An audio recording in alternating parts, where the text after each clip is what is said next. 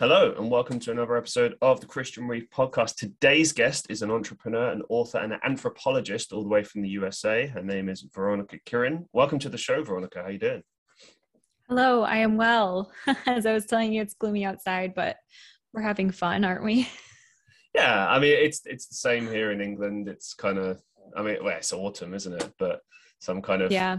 I'm waiting till the trees change colors and then I can kind of enjoy that. But yeah, I mean, it's this this is how it's going to be for the next six months, maybe more. seven months. Just put me into cryogenic freezing for the next seven months and bring me out when it's summer. Although we didn't get very much of a summer here in Berlin. I don't know if you did, but I mean, it, it barely hit 30 um, it was extremely hot here. I'm not gonna lie. Um, because I okay, this is not really relevant, but like I remember many many years. We're talking like 10, 15 years ago. I remember the pattern in the UK would always be, and the joke would be, you get like you know your two weeks of summer and that's it. It just rains the whole time. Yeah. Right?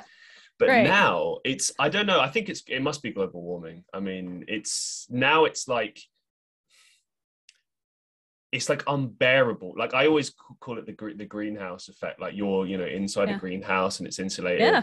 Like it's, well, it's just literally.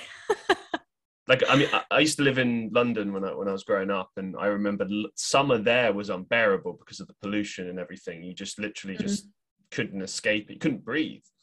Um, yeah.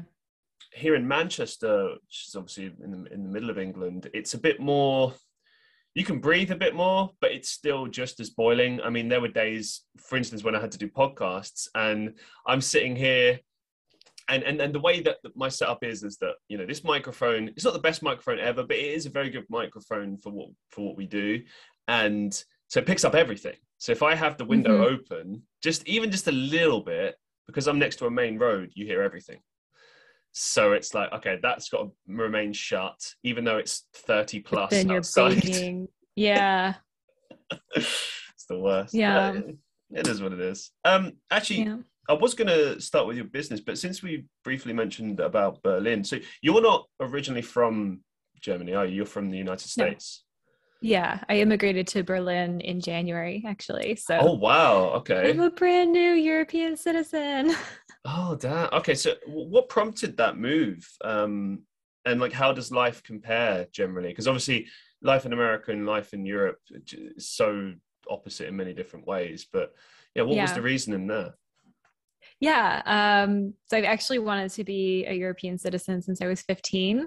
Um, so it's been a long time coming. The pandemic just made it easier, honestly. It cut ties, it slowed things down. And so we left, we weren't seeing anybody anyway, you know? So it just, it did make things a little easier. It was a little bit um, bittersweet because there was no going away party or, you know, anything like that, no send off. Um, you know, my partner got a job here, and soon after I gained my Croatian citizenship through um, genealogy. My family is Croatian. Oh. So um, we're here to stay for a long time. And, you know, they, there's always that feeling of like, okay, maybe this is just like a grass is greener situation. Like I'm looking across the pond thinking, like, work life balance seems better and healthcare seems better and yeah. like cultural seems better. And you think that okay, um, nowhere's perfect. I'm going to get there. I'll find the flaws. It's just, it's just been great so far. And maybe I'm still in the honeymoon phase, but it's just been really wonderful. And I encourage anyone to do it. It's possible for everyone. Uh, it was a long road. It took a lot of work. It took a lot of planning because I've been planning this for decades. Um, but it's possible if you want to live somewhere else, live somewhere else. Yeah, I'll, I'll um, just jump on that and agree with that massively myself because I've I've lived in Europe myself as well, and um, I will say a couple of things actually on that. So I lived in a, a country in, in Europe called Estonia for three years, and yeah. I kind of felt similar to yourself. Like in that initial first year, did not miss home at all. I was pretty much like, maybe uh, like there were days when I was like, maybe I'll never go back. I don't know. Right. Maybe. And it's a bit different for me. I didn't really, other than family, I didn't really have much. Because the way you always got to look at it is when you move away from your home country, it's like, okay, um, this is big because you know everyone Mhm. whether they want to admit it or not they do have that initial tie to where you grow up you know unless Yeah. like just everything was terrible and you just want to get as far away from there as possible which you know is fair enough you know that everyone has- happens. yeah everyone Yeah. has different circumstances you never know Yeah. um for me it was always just at least get out of my hometown you know when i moved to go to university i at least went somewhere that was away from london you know different experiences this that and the other so when the opportunity came to go abroad you know i'd already been to this country as i'm sure you'd already visited germany before you'd sort of decided to live there For So- two days. oh wow And my partner had never set foot on mainland Europe. okay. Well, that's no, that's fun. I mean, look, at least at the end of the day, you've got each other, so it's Mm. like it's a journey. It's uh, it's an Yeah. adventure. It's an adventure. It's absolutely an adventure. Yep. And that's what we call it. Um, but there, as I'm sure you experience, there's days where there's immigrant fatigue. Like I'm not speaking the language. I'm I'm learning Mm. German. You know, I'm an anthropologist, so there's just no way for me to not integrate into a culture.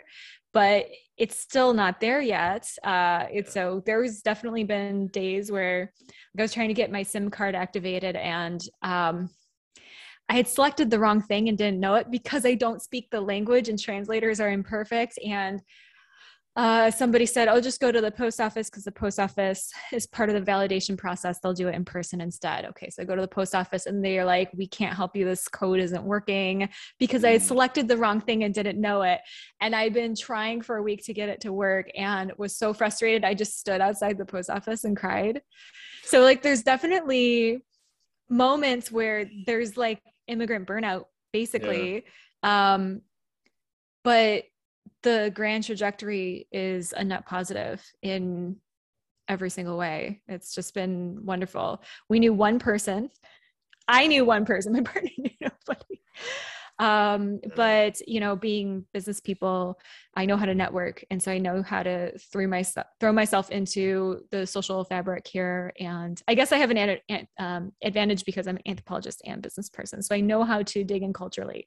And i know how to dig in network wise and so um just started finding people and i've already built so many amazing relationships here so like i said it's possible you can do it without ever having been there yeah. Not I- knowing anybody I think it, it depends on a lot of things as well. I just want to add a few points to this. Like, I Mhm. think it, it depends greatly on the type of person you are as well. Like, Yeah, I mean, you got to be Totally. resourceful. You got to kind of obviously you're always going to have the language barrier aspect of things. I mean, for me personally, most don't- likely I don't think I started feeling homesick until I'd say at least two years in, give or take. And yeah by that point, things were getting different. I won't go into specifics; it's not not irrelevant. But it, it, certain things made me feel like, hmm, may- maybe it would be better to go back, and maybe I do miss it. Mm. And you know, but I think the biggest thing is being able to see family. Like, if you're able to see family on a fairly regular basis, like let's say once every three, four months, something like that, for a Mhm. week or two,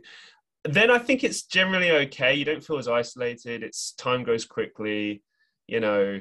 Um, and the, the bigger point I wanted to get to is like life is life. Do you know what I mean? Like it doesn't kind of really matter where you are in the world. Like, yeah, you adjust to things. Certain things are very different. Sometimes that can be a bit of a, a cultural shock. But ultimately life is life. People are the same pretty much wherever you go. Cultural differences Yeah. aside. They're just trying to live their everyday lives. So right it's you know what I mean. Once you've kind of settled in, into your rhythm and stuff, it's like how different really is it? You know? yeah now that we're um we really have a home for ourselves here you know like i've got the plant babies i've got the books and the desk and everything's really set up nicely it's, it's there's some days that i like forget that i'm in germany except for the Yeah. windows open differently than in the united states and things like that just like little things. Um but you're right. I mean people are people. Um most of humanity is just trying to live their lives and um, we're all social creatures. And so connecting on some level you know everyone has different ways of connecting but um, connections are out there and available to you. It can be trying as an adult there's you're not thrust together. So the thing that um, a lot of people don't realize like why is it so much easier to make friends or connect with people when we're younger? It's not necessarily that we're better at it or more open. Actually i would say that we're like way worse at making friends when we're young because we're terrible at relationships. We don't have the tools yet. Um, but we're thrust together forcibly into a location where you see people every single day. Mm. school right? Yeah. There's only a few places that happens school, prison, retirement communities where you're thrown together with people you don't know and forced to mingle. And yeah. so familiarity begets likeness, right? As we as we become familiars with folks, we tend to grow trust with them. So I actually thought I would immigrate uh, as a student to do my master's because I would be thrust into a group of people who are all unified by the same goal despite being strangers. And that would be how i socially integrated. That's not obviously what happened. Uh, i'm not doing my master's right now or anything like it. Um, but yeah so there's definitely a bit of extra effort to go out and make a friend. You know you've seen that person at the same cafe three times this week. Say hello it is difficult. No, I, I, get where you're coming from. I think that's one of the things I miss about university was just this mm. ability to just. So, like for instance, for us, there was this particular library which was tiny, but it was right in the middle of the campus, and there was different places to study. But I felt like that was the main mm. place to be. Even even on like a Saturday night where like you know people were out and stuff, you'd still have people pop to there and speak and socialize, even though it's a library. Yeah. I don't know, but it's like my point being that you know you conversations just happen. You just meet people. Yeah. It just happens. But like you said, in, in everyday kind of adult life, you really have to push yourself there. And I feel like it depends where you are. It's it's because I think to some extent you yeah you come up to people in certain scenarios like um settings, I should say, like you know, coffee shops or whatever. Some people would be mm-hmm. very nice and be like, "Oh, great, yeah, I want to have a conversation." Other times, people would be like, "Who are you? Get the hell away from me!" So, yes, I'm working here. well, yeah, oh yeah, well, that's a big thing that's changed. I, I got to yeah. say, I, I remember um, I, I was I was with a couple of my flatmates recently, and we we just wanted to. Uh, just get like a meal together. But before we did that, we wanted to have a coffee. And in Manchester, mm-hmm. there's a lot of cool places to to check out. You know, hipster vibes, whatever, if that's still a thing. Um, and think it is. Yeah, yeah, you know what I mean. Like people know yeah. exactly what I mean when I say that. So, I, but I don't know. I'm aged at this point. Like, it's, yeah, what's like the next thing? yeah, it's because like there, there is the, the these new trends now that to me just look like hipster or, or well, actually, I mean that's a whole other conversation there. But I, I yeah. I feel like it's it, at the moment it's 2000s um, revival. That's what I see uh, from at least the mm. teenage demographic. It's like they're just they're dressing how we used to dress when we were like ten years old. So it's a bit weird. Yeah, the but, early know, aughts.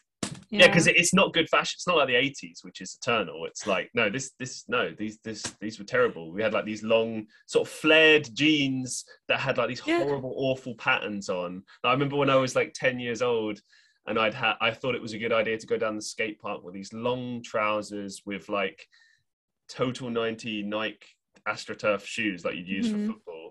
mm-hmm. And then like about five different chains on the side of my leg that would Yeah. Everyone really had a chain wallet. anyway, um, just go back to the coffee shop thing. So it's like that that's a cultural shift that's changed where you you know you walk into these places and everyone's working. Everyone's got a laptop. Mm. It's rare that you just got two people sitting there having a chat. Like it does happen, but here it seems like that's happening a lot, though. That's one thing that I love about Berlin. Um, there's you actually have to work to find coffee shops that have internet first of all so then people aren't necessarily working so i see more people in coffee shops reading books or as you said having conversations with each other and that seems like the norm here at least in berlin mm. like i don't mm. know about the rest of germany per se but you know a lot of people tend to romanticize paris and like the street side eating right that's happening here all the time. Like it is it is the thing to go out and to meet with people and go to a restaurant and eat outside. It's cold out right now and people are eating outside. Um, mm. i see people sitting in the bahnhof stations the um the train stations like just having a beer together just they're not going anywhere. They're, it's just literally a sheltered place to hang out with a friend. Um, people will sit on like benches right in front of businesses that have closed, or even in the windows, like on the ledge of businesses that are closed, just to yeah. sit and have a beer with each other. So like it's very congr- congregational as a as a community. It feels like, but that doesn't mean you have someone to congregate with. You have to still go find them. One thing I want to ask about actually, because I've been to Berlin a very long time ago. I think it was like 2007, so I would have been a teenager at the time. And ah. the whole thing, because I've always been era here. Yeah, like you know, I've always been into art and history and culture, and like I love all that stuff. Mm-hmm. So it was it's brilliant. Me and my mum were just having yeah. such a great time. Like you know, it's it's good. But um, the vibe was still very different. You know, it was still very much developing um, mm-hmm. Say like the east of Berlin was very much developing, whereas I yeah. understand it, it looks very different now. Um, but yeah. one thing you touched on there is just this kind of culture of people sitting and drinking. And from what I understand, like obviously drinking is a big thing in most European countries, but obviously in, mm-hmm. Germany you've got Oktoberfest and stuff like that. Yeah. Do you ever see like binge drinking or people kind of because I kind of know what the answer is going to be, but I just want to ask anyway. Because here in the UK, it's a big thing, but I haven't seen it in any other place, to be honest, with the exception of a little bit in the States. I've not really seen binge drinking quite like how we have it in the UK, where you have an entire high street just full with really, really drunk, uncontrollable people. Uh, yeah. Um, no, I I really can't say I've, I've observed it. Um, like I said, I've been here for nine months. So what do I know? Oh, fair but enough. I have my basis of com- uh, comparison, which is the United States. Um, and even at football games, honestly. So like mm. when Germany was playing, you know, we had the, um, the Euro Cup this year and the restaurants and bars would be packed. If you have a television at the bar, you're doing good because everybody's coming. Um, I think so. I, I, I, I haven't studied German culture as an anthropologist. So this oh, is going to be a hot take as an anthropologist, but I think the history of Germany drives it away from fervor. Um, and so even like it's it's actually taboo here to fly the German flag, like, mm. unless it's a mm-hmm. football game, because you're seen as a nationalist which nationalism begets some big problems. So my guess is the the like really big emotional outbursts or um, displays in public aren't the norm. And actually, my friend's boyfriend, who is German, so she's American, he's German. Um, he finds it very hard to make any sort of emotional declaration, even in private.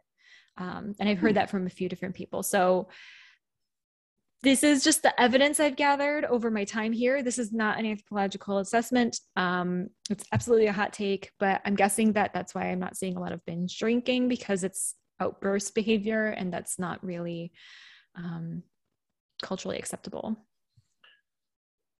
Just based on you know your expertise as an anthropologist, what would you surmise is the reason why Germans are a bit more reserved because I noticed the same thing when I was living in Estonia. Um, certain hmm. things that I wouldn't say they're acceptable. Okay, I'll give a really good example. So if if I'm walking to a restaurant or a pub or or bar or something like that in England, uh, chances are it's going to be really loud. It's not like strange to hear people being loud and you know unruly and stuff. It's not great. No one likes that because it's obnoxious.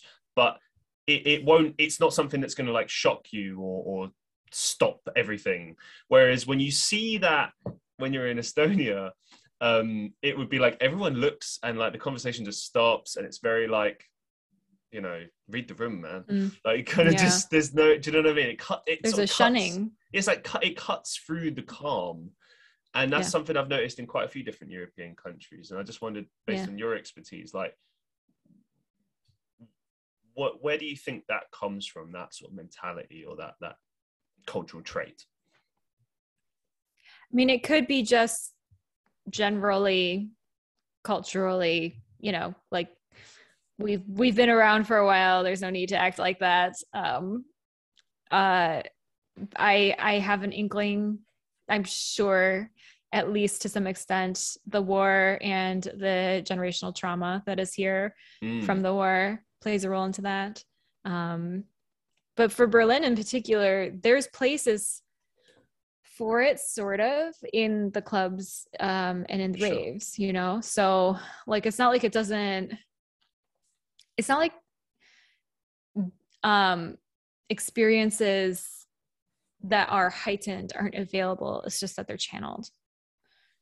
Yeah, I get where you're coming from on that. It's always just kind of struck me as odd this this kind of binge drinking culture that we have in the UK because mm-hmm.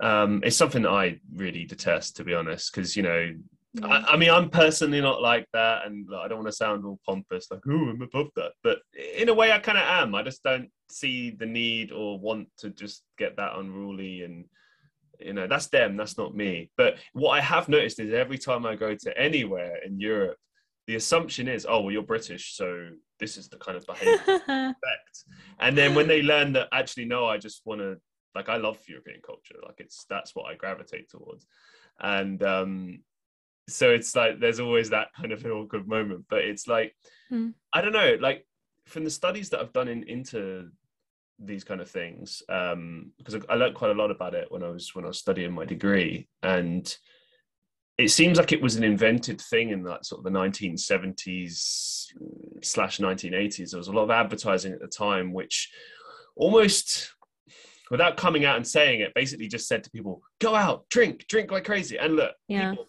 people have always drunk alcohol. That's not a new thing, but um, this kind of unruly nature that we have like people just hanging mm-hmm. out in the high street and getting trashed and need, requiring the police to take care of the situations and stuff like you just don't tend to see that anywhere else maybe a little bit in america I can't really say. Definitely in colleges in America. Sure, yeah, but, but again, see, it's like you said before. It's contextual. Like you, you know, if you're yeah. if you're in a bar or or a rave or something then you totally expect that but when you're in a high mm. street mm. it's something that you don't expect as much like you know but even i remember when being in hollywood in, in like 2014 and something that struck me as kind of strange was that it's like 11 p.m right and everything's just locked down.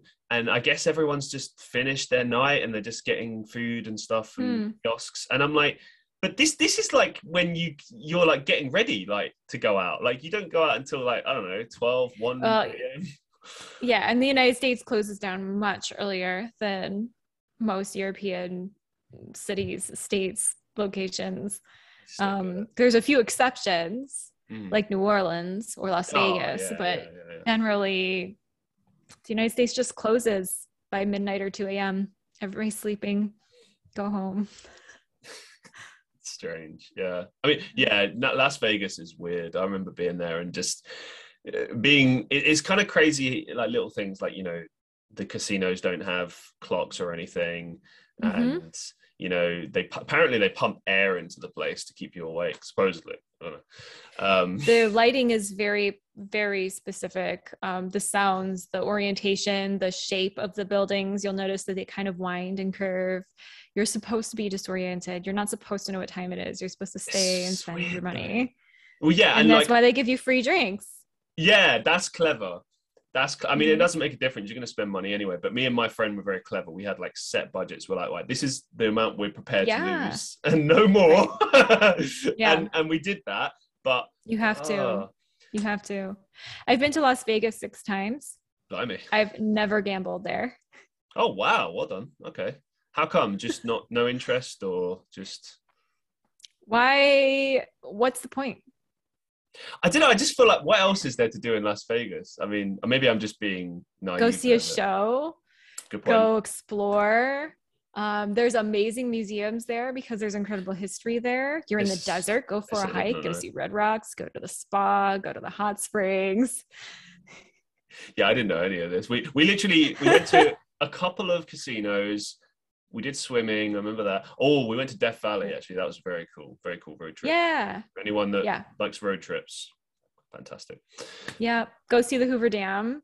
Mm. It's beautiful. It's such a cool, like, it's a mind blowing piece of construction. You know, if you can extract yourself from the terrible things that the dam has done to the ecological system. It's a beautiful, incredible piece of construction and human engineering. And it was completed um, in the early 1900s. And so it's all Art Deco, which is really neat. So there's a lot to do in Las Vegas and the surrounding areas if you don't want to gamble. Fair enough. Fair enough. Uh, one thing I just wanted to quickly ask you before we move on. Um, yeah. So obviously, yeah, I know that you've only been sort of in Germany for about nine months or so, so you're still adjusting and everything. But is there any sort of major differences culturally that you're sort of getting used to, or you've observed, or things that are just very extremely different that are hard to get used to, or maybe just different ways of life or something like that? I don't know if they're like hard to get used. There's definitely huge differences, but I feel like Berlin is a really good cultural fit. So it almost it feels like more of a breath of fresh air than being thrust into something that I have to really like work to get used to. Um, I'm trying to think. Mm-hmm. Um, I think maybe, you know, people who aren't used to formal versions of language, that's much more structured here. So if you're in Spain or in Latin America, um, if you're not using the usted form, you're you're kind of forgiven. Like it's not polite, but like it's you you can get to the the tú form, the infam- unfamiliar faster, I would say. Um, and that's very so anyone who is your superior either because they're your professor they're your doctor they're um, an official a government mm. official um, you need to use the Sie form and you don't stop using the Sie form until they have told you explicitly oh you can just use du with me um, and same with last name first name so you don't everyone is like um, Herr or Frau mm. um, Schneider or whatever. Like there's no, you don't transition to using someone's first name until they've told you to. Now that's traditional German. In Berlin, it's way more casual here. Um, but that still kind of exists exists in the professional regions. So I think that's been it's not been a hard adjustment, but you know, it's something to bear in mind. I think also I'm like much more primed to accept cultural differences and to like jump in and adapt sure. to them because that's my training so like when i was in samoa right after the tsunami and like you're not supposed to point your feet at an elder you have to sit below your elders um, so like the chief of the community like if your head's not below them you're being rude mm-hmm. if you don't sit down with your food um, you're being disrespectful to the lives that were given to nourish you um, and so I I just you do it. I don't know. You just do it. Um, but for some people um, who aren't used to thinking top of mind about their own cultural sensitivities, mm. um, it can, I, I, suppose it would be hard to transition um, and adapt quickly. Yeah, it's an interesting point because I think a lot of the time I don't know, for, for, myself, I always just kind of adapt to whichever situation I'm in. So it's like, okay, well, if this is mm-hmm. how it is here, then just go with it. But I, yeah, like you right. said, like some people have an issue with that. They're like, well, no, this is this is how I operate. Like I can't do that. Like it's not acceptable. But then, well, and even not not necessarily in resistance, but just forgetfulness.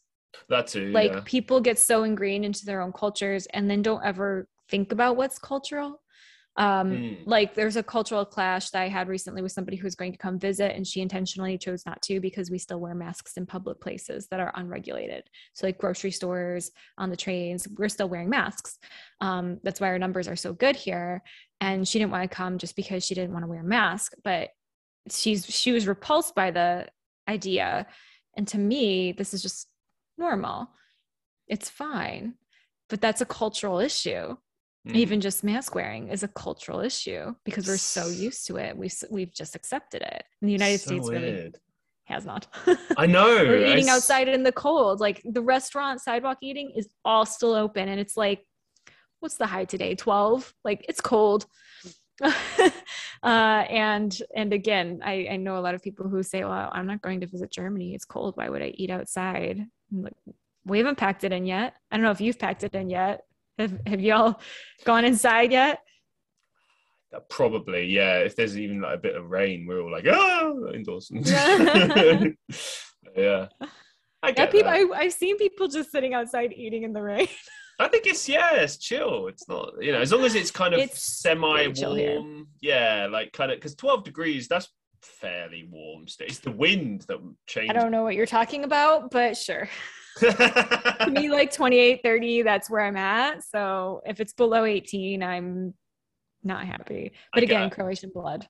here's here's the thing. I get where you're coming from, but when I lived in Estonia, it was legit like sometimes minus twenty in places. So to me, I'm just like twelve degrees. That's summer. Yeah. See, I never uh, got used to it. Even, um, you know, in the United States, I lived in the icy north for a long time and I never got used to it. It's just not in my constitution. Fair enough. Fair enough. I mean, I, th- I think it does have a an impact based on just your own body's physiology, you know, or biology, Yeah. I should say. Like it's you know Yep. how you're geared to a certain place. But yeah. Anyway, moving it on. Um, obviously, we've touched a lot on your you know your knowledge and expertise as an anthropologist. So please, what can you tell us about your work as an anthropologist, and um, what would you say are your biggest discoveries so far? Mm, oh gosh. Um, so my work as an anthropologist is to study paradigm shifts. So um, basically, I operate by the philosophy that books outlive humans. Uh, and so the best way to preserve a paradigm shift, cultural shift, um, change in the zeitgeist, is to record it through story and print it. So behind me, there's three maroon books. Those are that's copies of my first book that came out in 2018. These smallest notebooks here are the three um, notes that I've been taking of um, my current study, which is to document COVID 19 Mhm. and the radical paradigm shift that we're living through right now. So I've been interviewing people since March 2020 um, around the world. I think 50 countries at this point. Wow. So um, that's what my work is. Um, radical discoveries that I've made.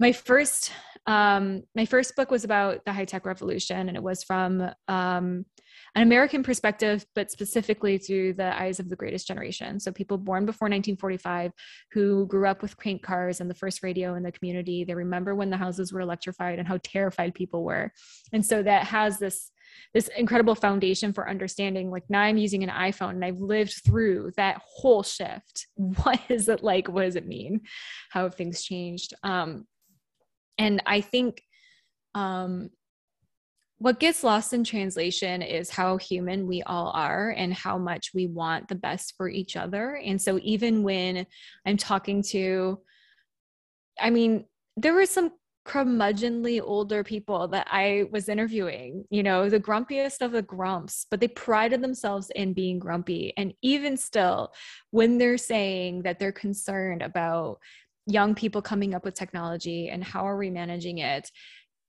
they're talking from a place of caring for communities and caring for the young people and caring for what is being passed on. They're not demonizing, they're Mhm. not criticizing, they're not saying young people are stupid. That never came up. It was always about how are they managing it because it's a tool, but it's a tool designed to steal your attention. So how are we managing it? Um, or at least a lot of the tools on the tool are designed to steal your attention. So what I'm discovering with um, stories of COVID, which is the name of the work I'm doing now, um, the first book was called Stories of Elders. With Stories of COVID, again, just really clear on the humanity that everyone shares, the work that everyone is doing collectively or individually to just get through it and to adapt. Um, and what I've seen the most of is that people who do the best, even in the worst circumstances, are people who are making conscious choices. So either you can approach the situation as it's happening to you, or you can approach it as it's happening and I'm going to choose how I react to it. The people who are making conscious choices are getting through it in at least a healthier way um, mentally and through lifestyle, even those who have been in the worst off conditions because of the pandemic, um, you know, lost their jobs or some lost their homes. I mean, I've interviewed some people who've really, really had a hard time. Um, but when they're making conscious choices to find the way through rather than just waking up every day and take a hit, um, things seem to be going better. It really does seem like people who, and I know this is a really obvious thing to say, but bear with me, like those who generally don't resist as much and just learn to kind of adapt to all situations, they're generally the ones who've kind of hit the ground running through this COVID situation. Because it's kind of the sort of thing where it just hits you and it's like, well, how are you going to deal with it? Like you said, it's all about choice. Yeah. So it's like, well, do you just sit scared, worried, like you just don't know what to do, like you keep trying to do the same thing and it's not working or do you just mm-hmm. change up try different things you know um, for instance for me unfortunately i've been unemployed this whole this whole time because it was a bit mm-hmm. of a mm-hmm. weird situation for me because i sort of came back to england in sort of february 2020 moved oh, up good timing right yeah moved up to manchester it's weird thinking about that it's weird uh-huh it seems like eons ago doesn't it it does. It feels like a lifetime ago at this point, but um, and we're still very much in it. That's the thing. I will say, just on a side mm-hmm. note, like people think, oh, it's gone away. Like I walk down the high street and and no one's wearing masks and stuff. And you know, I've had my jabs now at this point, and mm-hmm. I wouldn't say I feel safe necessarily, but I kind of feel like, well, I've done everything that I can do. Um, you know, for instance, I wear it when when I need to, like when I do my volunteer work. Like they're like, "Hey, mm-hmm. can you wear a mask?" And I'm like, "Yeah, like what's the issue you know um yeah. but it's still kind of we're not out of the woods yet you know we're still the mm-hmm. you know like some of my doctor friends always tell me that you know the realistically we're we got a couple more years of this yet where you know potentially it will get out of the sort of sphere of, of public consciousness to a point where where you know it becomes just like a seasonal thing maybe. Like it will never go away yeah. i don't think. It will always be there no. Be, it's like the asteroid that hit the earth. Yeah. Yeah the impact is um is quieting down. So the last few rocks are falling out of the sky you know impact hits and then spray and stuff. The earth is starting to settle back down but the asteroid is still here. The crater is still here. Like we've taken a hit.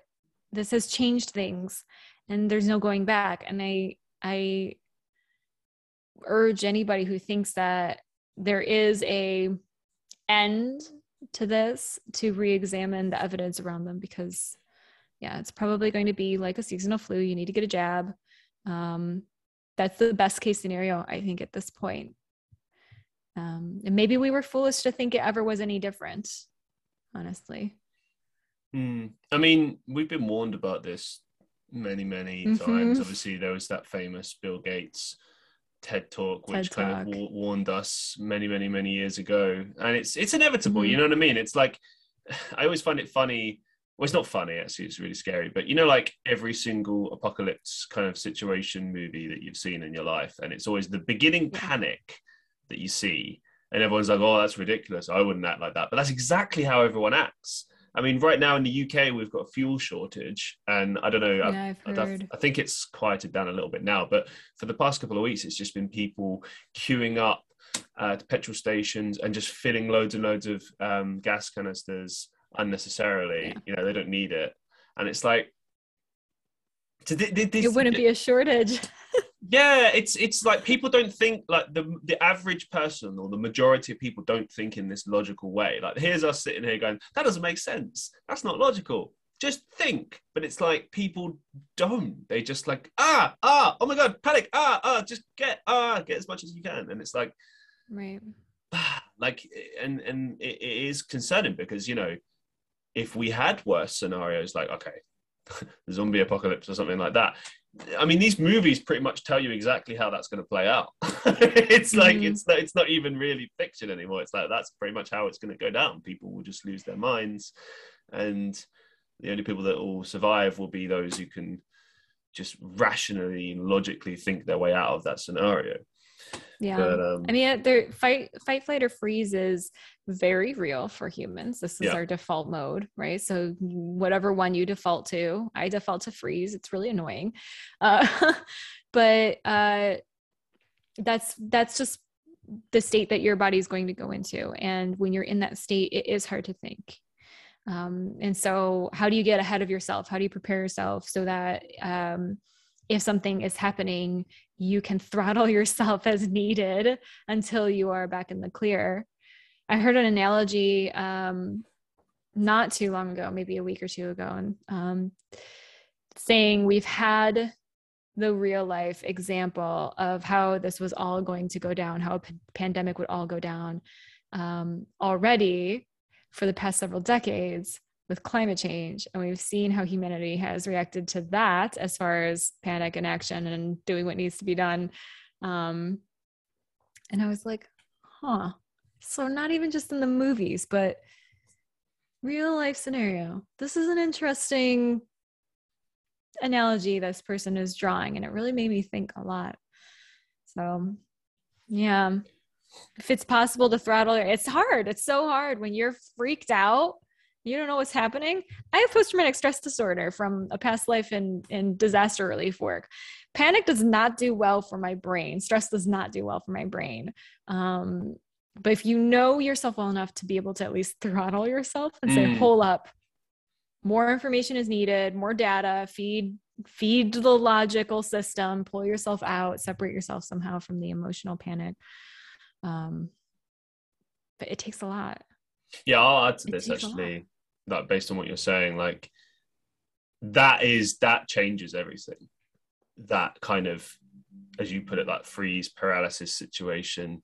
Yeah. Um, because while I did say, you know, you should logically think your way through this situation. You should, you know, if your body doesn't let you, your body doesn't let Yeah. you. Like I suffer really badly from anxiety, and I can tell you that it's not bad enough that I need to be medicated, but it's bad enough that on those days when it happens, I really struggle to get anything practical done, productive. Yeah. I almost lose a day and it's it's debilitating. It takes away all your energy, it takes over your mind. It's just ah and Yeah. yeah, then asking someone in that sort of scenario to be like, well, think logically, you know, do this, do that. It's yeah like there's an external threat to my livelihood to my family like Right. whatever Yeah. i need to go and hedge that bet by getting extra gas that's yeah, like yeah. you know that's the limit of the thinking and when it feels like it's very real and present and attacking your livelihood your family um you take action i actually wonder this is bringing up a really interesting question are the people who take action fight mode people because flight people would hide freeze people like me i don't take action until i feel like i you know have a sense of what's going on i wonder i, I don't, don't think anybody know. studied this I don't know. Well, maybe you should study it. I mean, who better?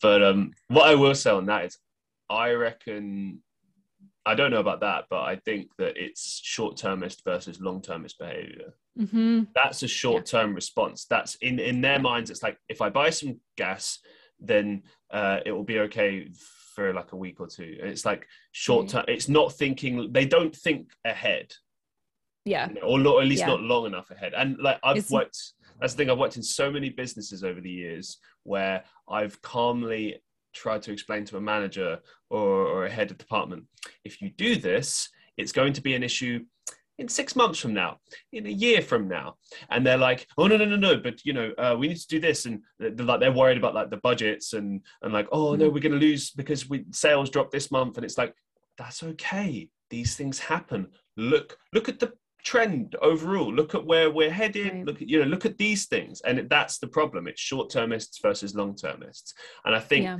the greater majority of people are short-termists. They kind of just look at things and they go, "Oh, I need to react now."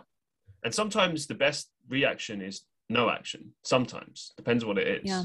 But it's yeah and that's where i start coming back to culture is it that we are culturally trained to be short-term thinkers or what I call nearsighted versus farsighted. So like are we just not taught to think farsighted? Um yep. and again, that would be a fun study too. I, th- I think it's a really good area of study. I mean, certainly that's that's the reason I don't watch the news because I mean, I realized at like the age of 10 years old that the whole thing is set up to propagate negative feelings. It's supposed to mm.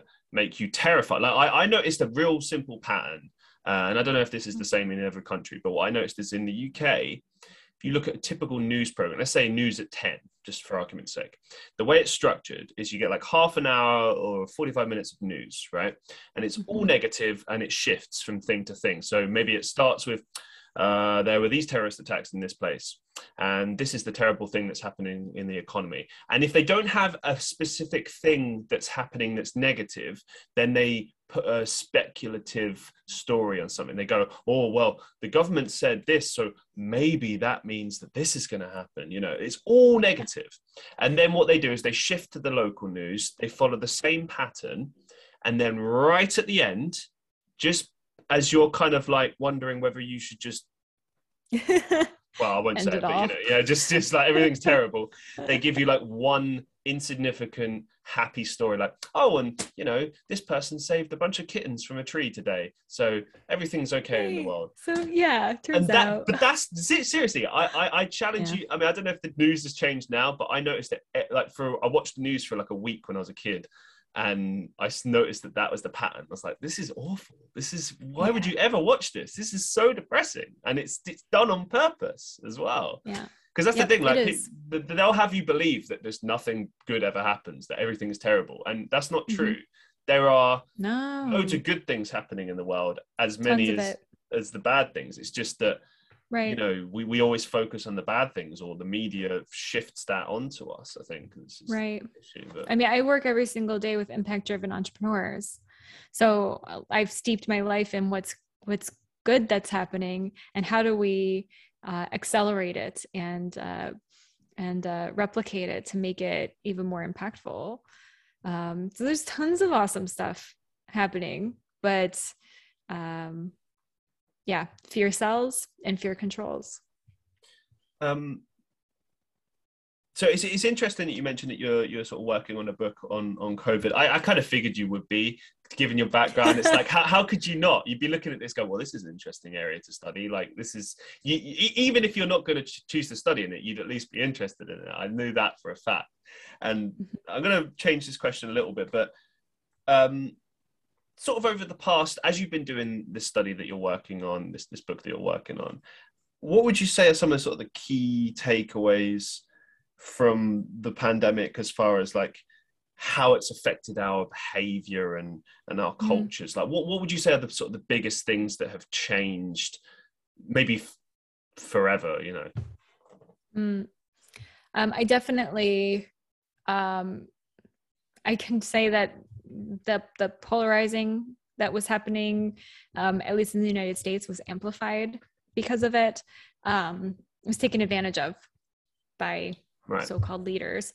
Um, but there's been a real shift towards um, the social economy. So um, supporting local, supporting good movements, um, supporting community endeavors and initiatives um, there's been a huge shift towards technology, but unfortunately, it's actually created more disparities because um, there's a lot of have nots when it comes to technology. Um, so, my hope is that that's drawing attention to some of the issues that we have and uh, expanding them uh, I think a lot of people have also, well, we're actually quite seeing it in the United States, um, a little bit here in Europe, definitely in the UK, that some people, some jobs, some, um, you know, levels of industry were not supported and mm. given the, the giving even sort of value, let alone equal pay or um, a living wage and people have left those jobs at the start because there was a stipend, so they could, and went and found something else that is safer because now I can work from home because technology has become even more the norm in work. Um, and so now we have issues with hiring because nobody wants to go back to a job where you're not valued, where you don't get health care, where you um, where you make below what is a mm. living wage. Like I'm not talking minimum wage, I'm like talking living wage.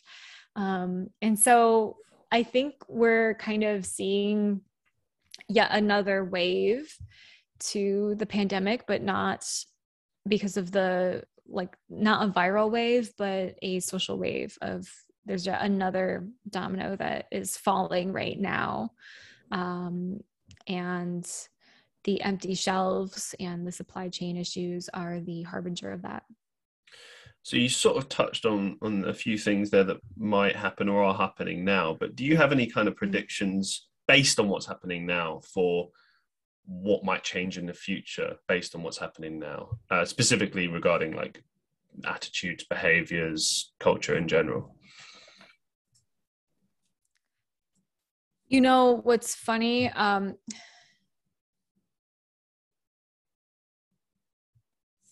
see i have i have two perspectives. I have the perspective like of the um, uh, us european western perspectives and then there's the global perspective. I think really everything is about to come to a head eh, socially.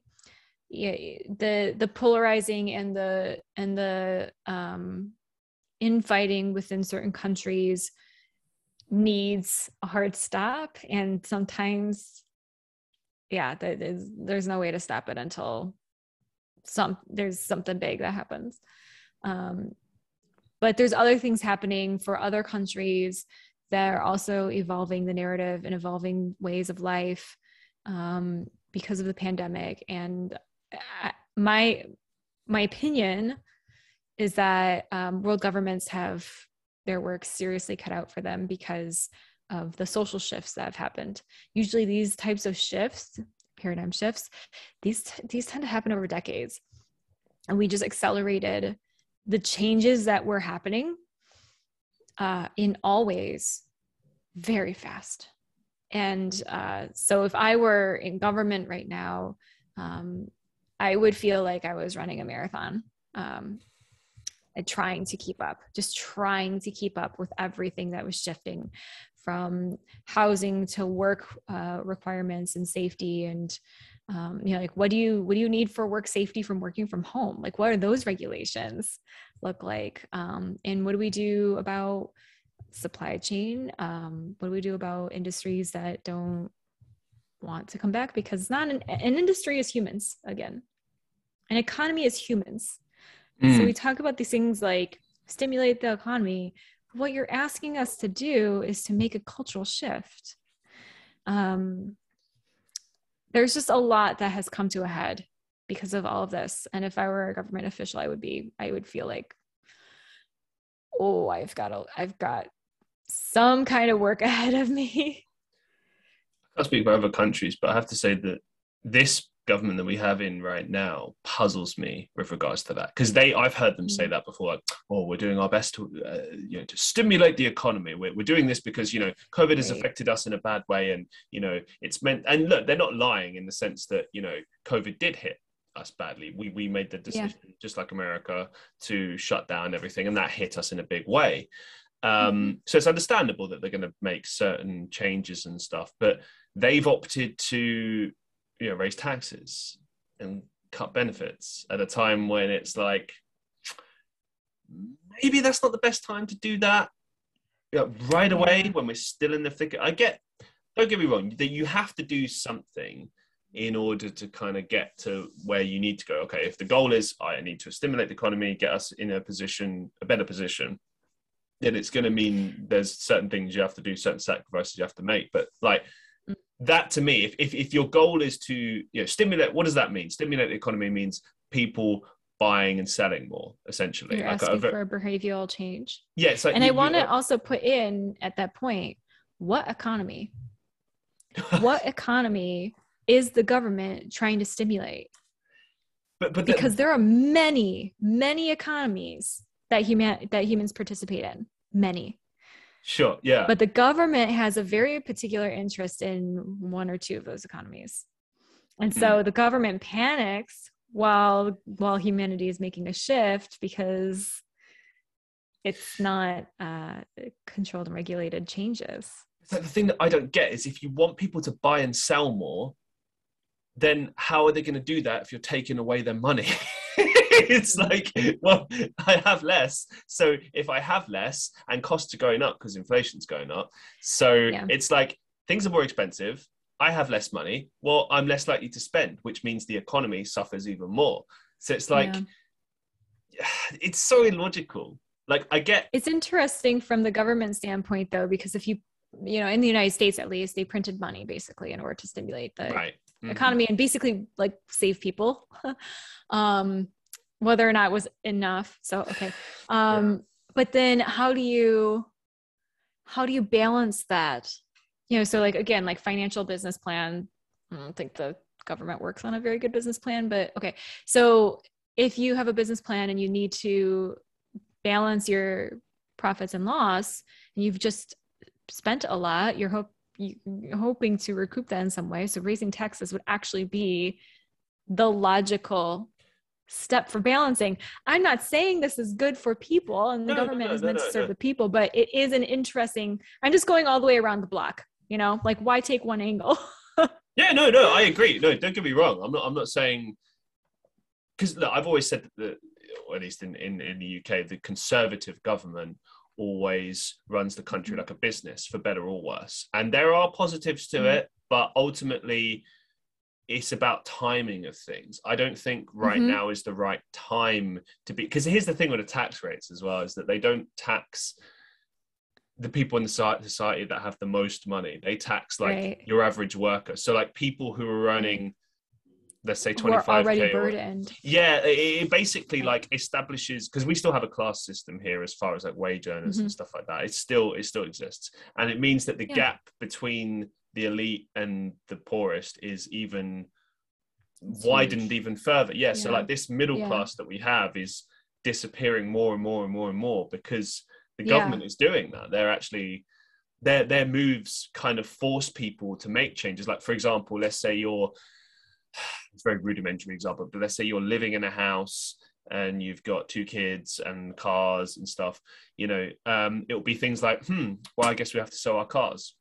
Uh, hmm, I guess we have to remortgage the house. Hmm, oh, I guess we're going to have to Right. tighten our belts and have less you know yeah i did it when i was growing up um me and my my mother were very poor it was just us and you know sometimes it would be that you know my mom would come in and be like well this month we're going to need to do this and this so we can't have this this this this this. And i was like yeah okay fine. Like that's if that's what we got to do to survive that's what we've got to do. But it's much harder when you're making that decision for like a bunch of people. Because i was just a kid you know i was easy to please. It was just my mom. we got by. It was fine. But when you got a whole group of people Yeah. to consider it's so much Right. harder. it's not just numbers. And i think that's you know like so so it's easy to say oh just run the government like a business but the business is that the numbers are human beings Yeah. who have very diverse wants and needs. And um yeah i think just like you're saying like you can't just pull the rug out. But yeah we have quite tangented haven't we? Yes i apologize. Um it's just very easy to talk to you about this and yeah this is a topic that i'm fascinated by as well. Hmm. um i do have one question before we get on to sort of your business endeavors. I do have a, a fan question because there's listeners of the show so thank you for this question that's sent in. Um, this is kind of a generic kind of question about anthropology but um, what would you say are the most common things you observe in everyday life that have a direct link to evolution? Wow. Um, I mean, social interaction. sure Already, we we're talking about making friends. We're talking about building relationships, and that innate drive. We know that humans die um, emotionally, spiritually, physically without human connection. We know this from some pretty radical experiments that have been done with babies and children way back in the day. Um, we know that from other atrocities. We know that from watching statistics and the isolation that happened during the pandemic and the suicide rate. Mm. Right. So, so it, the very fabric of our society is based on our evolutionary need for human connection. Um, we partner because not because so very interesting to um, talk about uh, domestic um, setup and management because we like to argue that certain ways are evolutionary um, which is not entirely true. It's actually cultural. Um, but we still there is still an innate drive to generally um, cohabitate or partner or have have one or two or three people who are your people right? To create family to create closeness. Um, and again that's that's back to our our very critical need for society. And society means survival. One human out alone by themselves without some very specialized tools and i don't know. I don't even know that knowledge that that specialized knowledge matters. I think you need some very specialized tools for one human to survive on their own.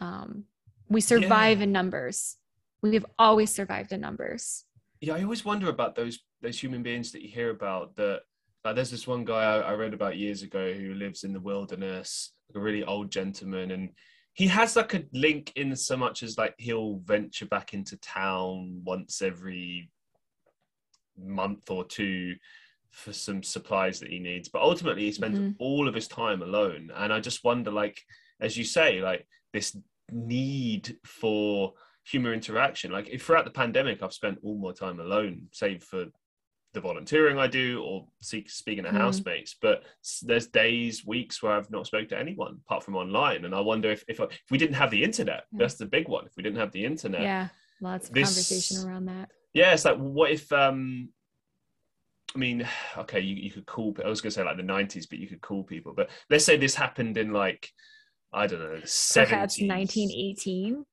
Wow! yeah, there you go. There you go. Yeah. But what um, what you're referring to with the man who's a hermit, he's still tied into society. He's still to supported extent, by society yeah. because he's going in for supplies. He's not surviving in an isolated manner, not completely. Um, and if he is, it's taking a whole lot of specialized technology to to create the subsistence, to create, um, yeah, the possibilities for that to happen. Um, those supplies came from somewhere. So the, again, he's not isolated from society, not completely.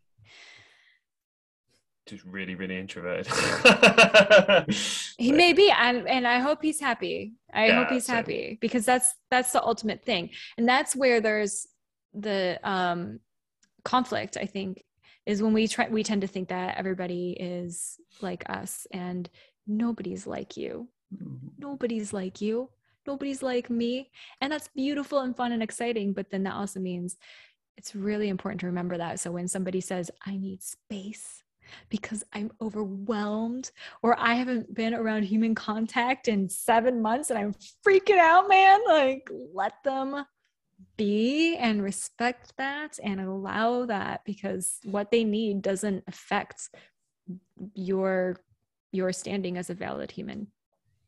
Interesting little preachy moment.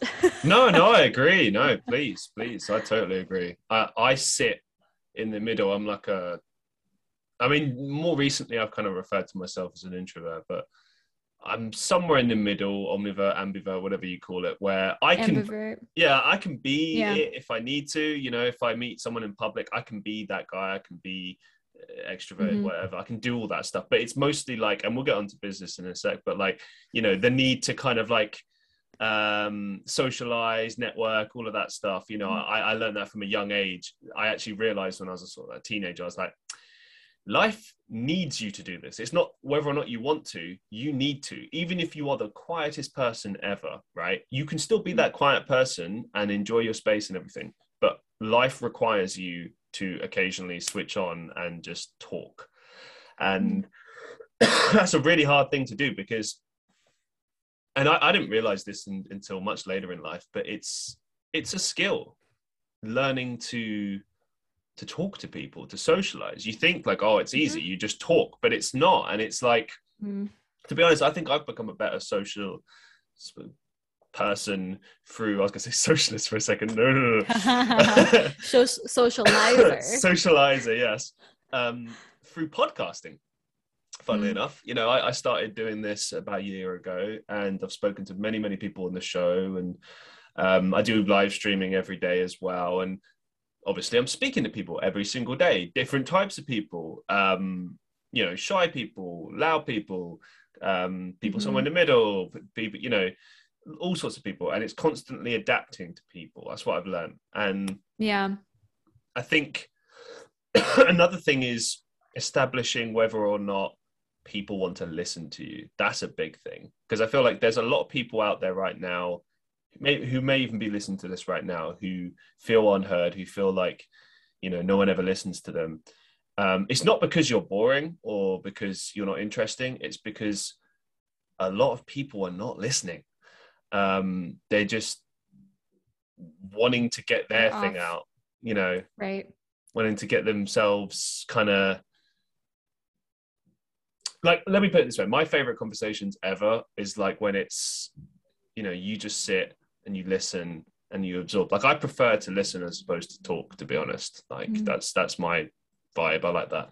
Um, but yeah, if I'm talking, like if you ask me a question, like this infuriates me. Just sorry on a side note, but you know, like when you ask someone a question or you say, "Oh, tell me about this" or, or whatever, right? And then you start talking and sharing that story, and then they just either interrupt you or want to change the subject or are just not interested or on their phone or something. Oh, that and why did you ask? because it annoys me, but it also breaks my heart because now I just don't want yeah. to ever talk again, ever.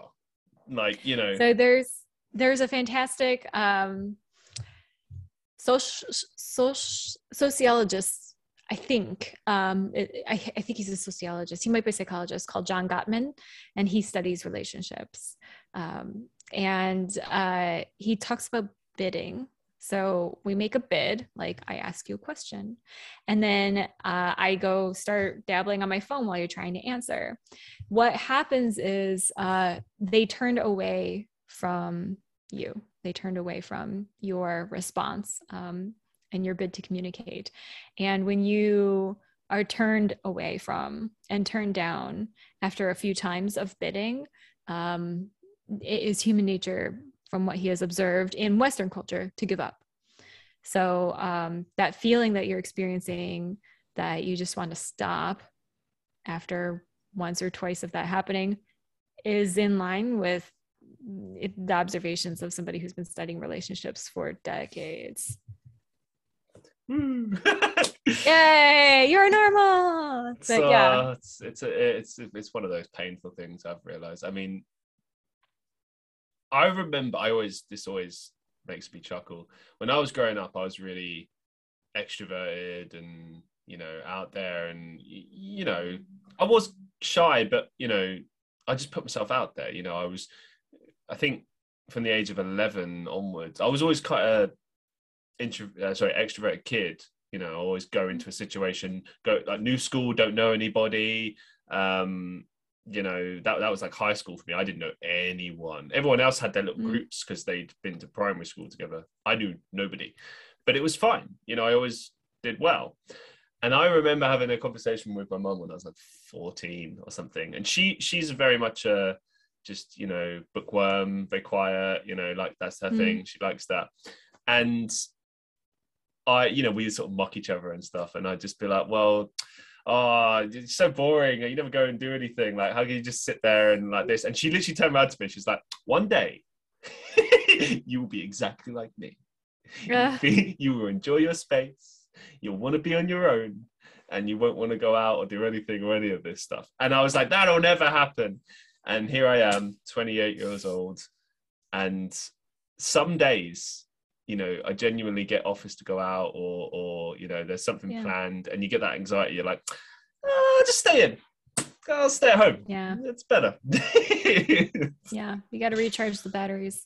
Yeah it's funny. Like e- even something like this like a podcast you know you're talking for an hour two hours whatever it's like afterwards you feel drained. I mean i, I suppose it does depend mm-hmm. on on who you're talking to and stuff you know but i feel like so, the worst time for me in a conversation is when you're talking to someone who is either debating you or mm but like like kind of unsolicited style. So like like you, you did on your toes. Yeah like you didn't ask for this. You're just no mm-hmm. they're just they're just at you with something and they just won't let it go. And you're like please stop. I'm not interested. Please you know just you know because yeah. that is very intrusive. Like that that's almost as bad as when people expect you to talk in any situation yeah. like, oh you can't be antisocial you can't be this you can't be that. And it's like this expectation placed upon you like you just have to sit and listen. Because if you don't or you're rude. And it's like a bit of advice for everyone out there listening. It's not rude to just be like i'm sorry i'm not interested. Like yeah. you know we, we don't get a, a lot of time on this planet you know you want to spend it the way you want to spend it if people are just like announcing themselves talking at you when you didn't ask for it and you didn't consent to that you right. can just take yourself out of that situation. That's fair. That was the word that was coming up for me was consent. Yeah. You didn't consent to have the debate or the conversation. Um, and oftentimes, as you're saying, like people are just looking for someone to vent on, to attack, to to push out their energy for whatever reason. And you're not the thing that they're upset about um, you're not the person that is creating their anger, but you're the one receiving it. And that's not fair. Well, like sometimes people are trying to to push like a belief on you, and it's like I remember years ago I was seeing a friend, and I hadn't seen him in years, and he brought another friend with him, and this friend was like really really religious and look i got nothing against religion i'm personally not religious but I respect it, you know, but I do think it's a very personal thing. You know, I don't think you should mm-hmm. push that unnecessarily upon other people. It's like that's your thing. I respect that. I have my thing. You know, we we you know, because I've got many friends who are religious and no problem. so I know for a fact that it's it's about you know respecting people's lives and stuff. Anyway, mm-hmm. um, I'm just trying to see my friend and talk to him, but every five minutes it's this guy just going, oh but in you know in in in the book it says this and it says that and how could you possibly refute this? And i was like i remember just mm. debating this guy for like an hour and then just it just got to the point where i just said like, i don't care.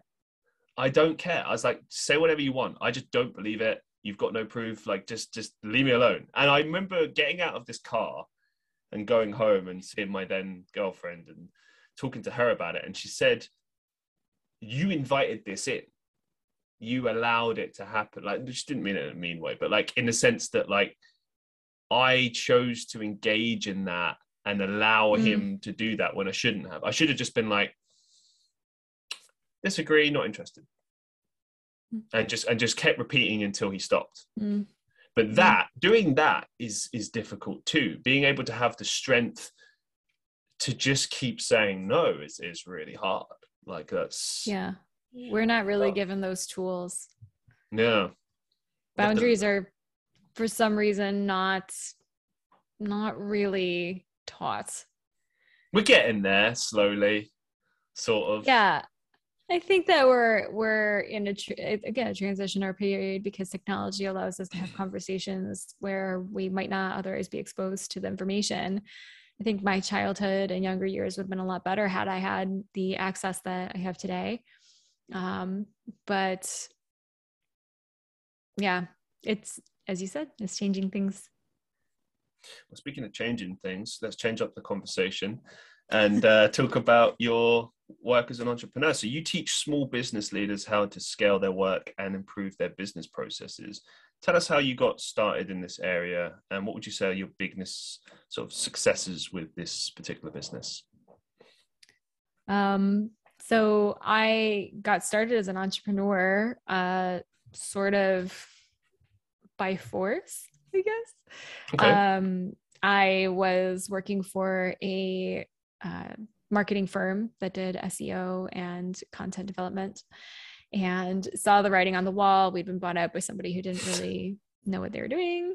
Um, oh, no. I was I was the director and had been paid um, only thirty two thousand per year for two years of being director and having grown the client list 10 times and grown the department just it was just not a good situation but i was young and i didn't know better you know it's like the devil you know um lessons learned never going back to corporate so i knew it was coming and um i knew i had skills from that job so i started exercising those skills to build websites um, because I'd been in so many websites in order to manage my clients, um, manage their clients, I guess.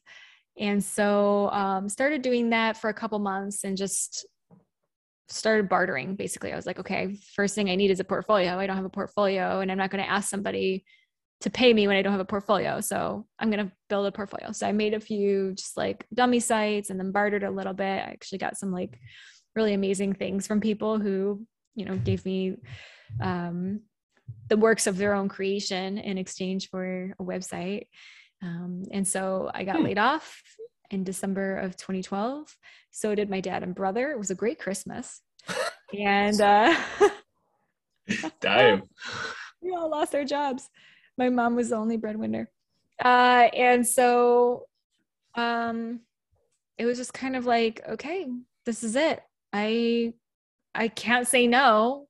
I don't want to start applying for other jobs. I don't want this anymore. This was awful. I don't like somebody who I don't respect owning my my livelihood, right?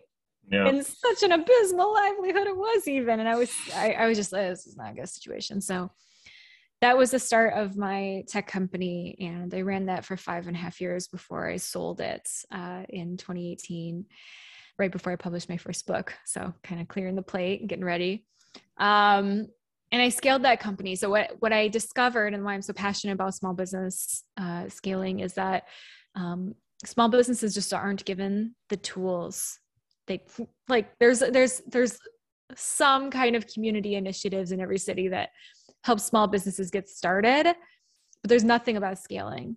Mm. Contrast that to startups who have incubators and accelerators and angels and venture capitalists and just just piles and piles and piles of support and from day 1 it's all about scaling. And so what happened was I was burnt out I was working my bum off because everyone says you got to do the hustle, you just got to work it work it off. I just want to interject. So you worked oh, yeah? 70 hours a week, is that right? Gee whiz. Okay. I was not okay. I was not okay. Did you was it like you sort of realize because I've been there, I've worked 70 hour weeks as well, and it's it's ah, you realize like, afterwards.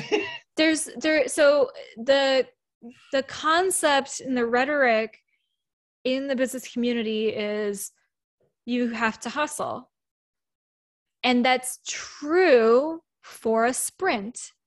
A hustle is a sprint. Yeah. A hustle isn't a three year marathon. You yeah. can't do that to yourself. Nobody wants that. Your parents don't want that. Your friends don't want that. Your clients don't want that. You don't want that. I become an entrepreneur to become more free. But what I'd done because I didn't know how to scale was create another job for myself where I was making not enough money again and doing enormous amounts of work. I had shaped my life into the shape that my former employer had given me because that's what I'd known. Oh, okay. So it was that moment where I I had to decide do I give it all up or do I you know hell or high water figure out what to do because I know that there are companies that are out there that are successful without this level of pain. So, what was the thing that kind of decided that then? Like, what was the light bulb moment where you sort of made the switch and tried to do things differently? I I I couldn't go back to corporate life. Like I just it wasn't in me. I would make an awful employee. Having tasted the freedom of entrepreneurship, even though it wasn't very sweet at that point, I could not go back So mm. um, I had a sort of a mentor at the time, and I met with him, and I, I just got honest and was like, "This isn't working. I'm miserable. I don't know what to do," um, and explained the situation. And he introduced the concept of scaling to me, mm. and it was like, just like no one had said that to me. I don't know. So once you know a word, you know a concept, you can look for it. You can search for the toolkit in order to do it. And that's what got me to, as you know, 10 hours a week when I sold the company. So this current project is called uh, the Empire Builders Academy. Is that correct? Uh, yeah. So Empire Builder Coaching. I'm coaching, currently sorry. a coach and consultant to what I call empire builders. So people who have massive visions for the world, are impact driven, have multiple offerings. Um, so it might be that they have a product, they also have a book, they also have a podcast, they have all these things that they're trying to put out there.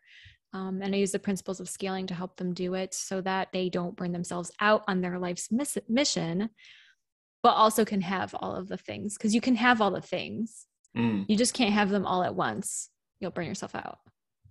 So you have to build one thing and then you can move on to the next thing. Yeah, of course. Yeah, you got to go project by project. Of course, but a lot of people. I'm guilty of that. I'm guilty. Yeah. I, I'm, I'm a workaholic as well, and it's like it's hard to, hard to just take a break because you feel guilty. You're like, oh, I shouldn't be doing this. But it's like the old saying, you know, you need to choose a day off to rest, or your body will choose it for you. yeah. yep. Um, one interesting thing I found during my research is that you use Discord, the app, as yeah. part of uh, the service that you offer. Now, this is kind of unique because generally Discord is, for those who don't know, Discord is a, a an app that's typically used or originally was just used as like a gamer chat for people playing on Xbox, mm-hmm. PlayStation, mm-hmm. whatever. And then it's kind of evolved over the years. You know, I have a Discord as well, for example, um, where you can just have like mini communities. You know, you can um, talk to people, um, watch movies together, play movies together, all sorts of stuff. It's kind of mm-hmm. like a, a, safe space for you, and you can have it private uh, or public. And there's a lot of companies out there as well that have them as well. It's quite surprising the amount of brands that have these discords and the purposes they're mm-hmm. used for. But I've never really seen like businesses use them. So I wanted to ask you a bit more about that, like how how you use it and and what exactly are the benefits of using Discord for business. So um, I was doing what a lot of business owners do in my field, and that was just have a Facebook group, and it felt oh, okay. incredibly limiting. And I was feeding the Facebook monster. And to me, yeah, yeah. if I'm a leader for impact driven entrepreneurs, Facebook is the antithesis of those values, in my opinion. And so, why am I inviting my community to be here? Mm. And so, I just, I, I, I was uncomfortable for a long time. It was about a year and a half of thinking when I was like, I think I need to leave Facebook. I don't want this. Um, as a as the nexus for my work i'm still on facebook because i am abroad it is a way to stay in touch with people but i rarely post um and i liked discord because it was created with community in mind. It was created for connection and for ease of communication. And um it's not a monster at least not yet.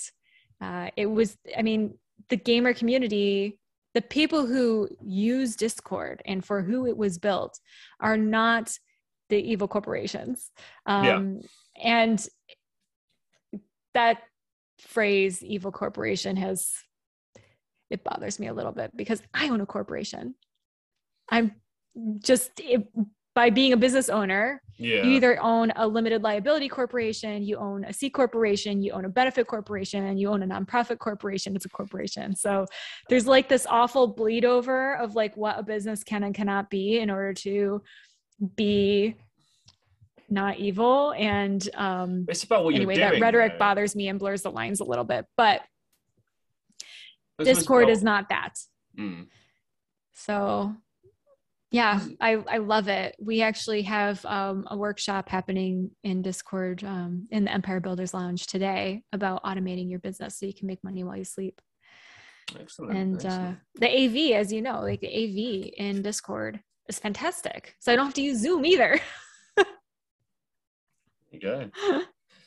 Um, one thing I found interesting on your website actually is you describe yourself as a queer author and entrepreneur. So I just wanted to talk to you a little bit about your role and influence in the LGBTQ plus community and how that sort of impacts on your business. Does it change anything in any way as far as like how you do things or anything like that? Like talk to us a little bit about that. Mm. Uh, so I do LGBTQ inclusion for entrepreneurs, just kind of as a side hustle. Uh, so I don't promote it heavily, um, but it's important and it's needed. You know, it's, it's in this day and age, if you're going to be an entrepreneur and you're going to be an influential person in other people's lives, which is what you are as an entrepreneur, whether or not you realize it. That's the truth.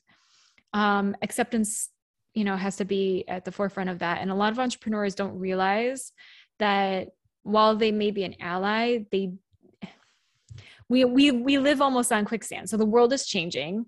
Our cultural um, ability, uh, understanding, and language is changing. We've always been here. Queer people have always been around. I mean, you go back to ancient mm-hmm. civilizations. I mean, right?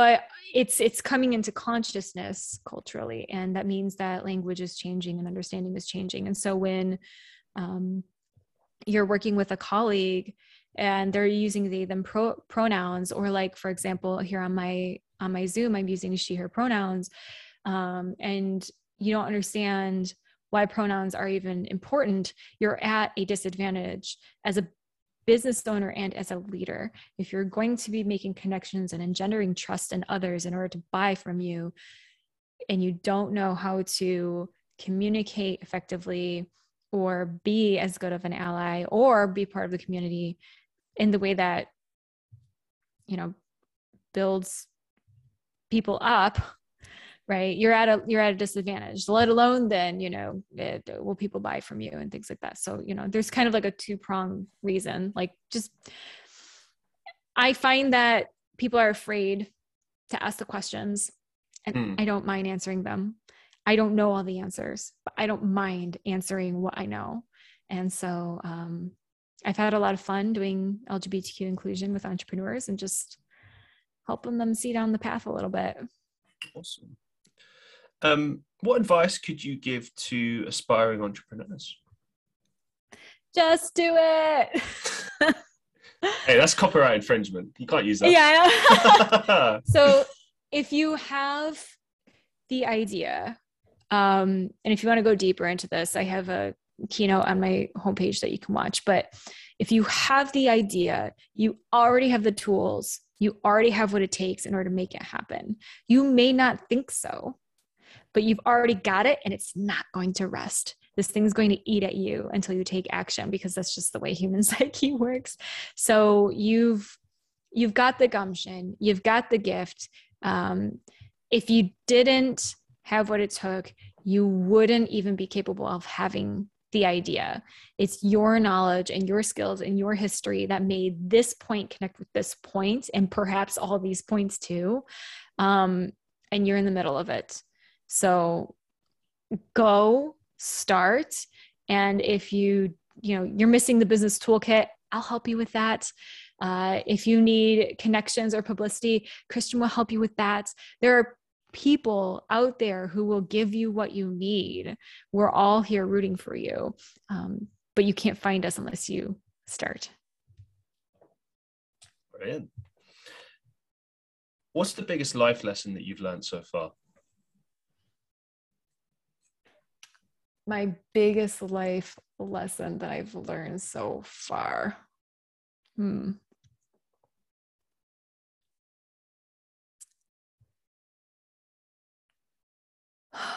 Geez. yeah. I love this question. This is a great question. And there's a lot of lessons I've learned, so many of them. Um,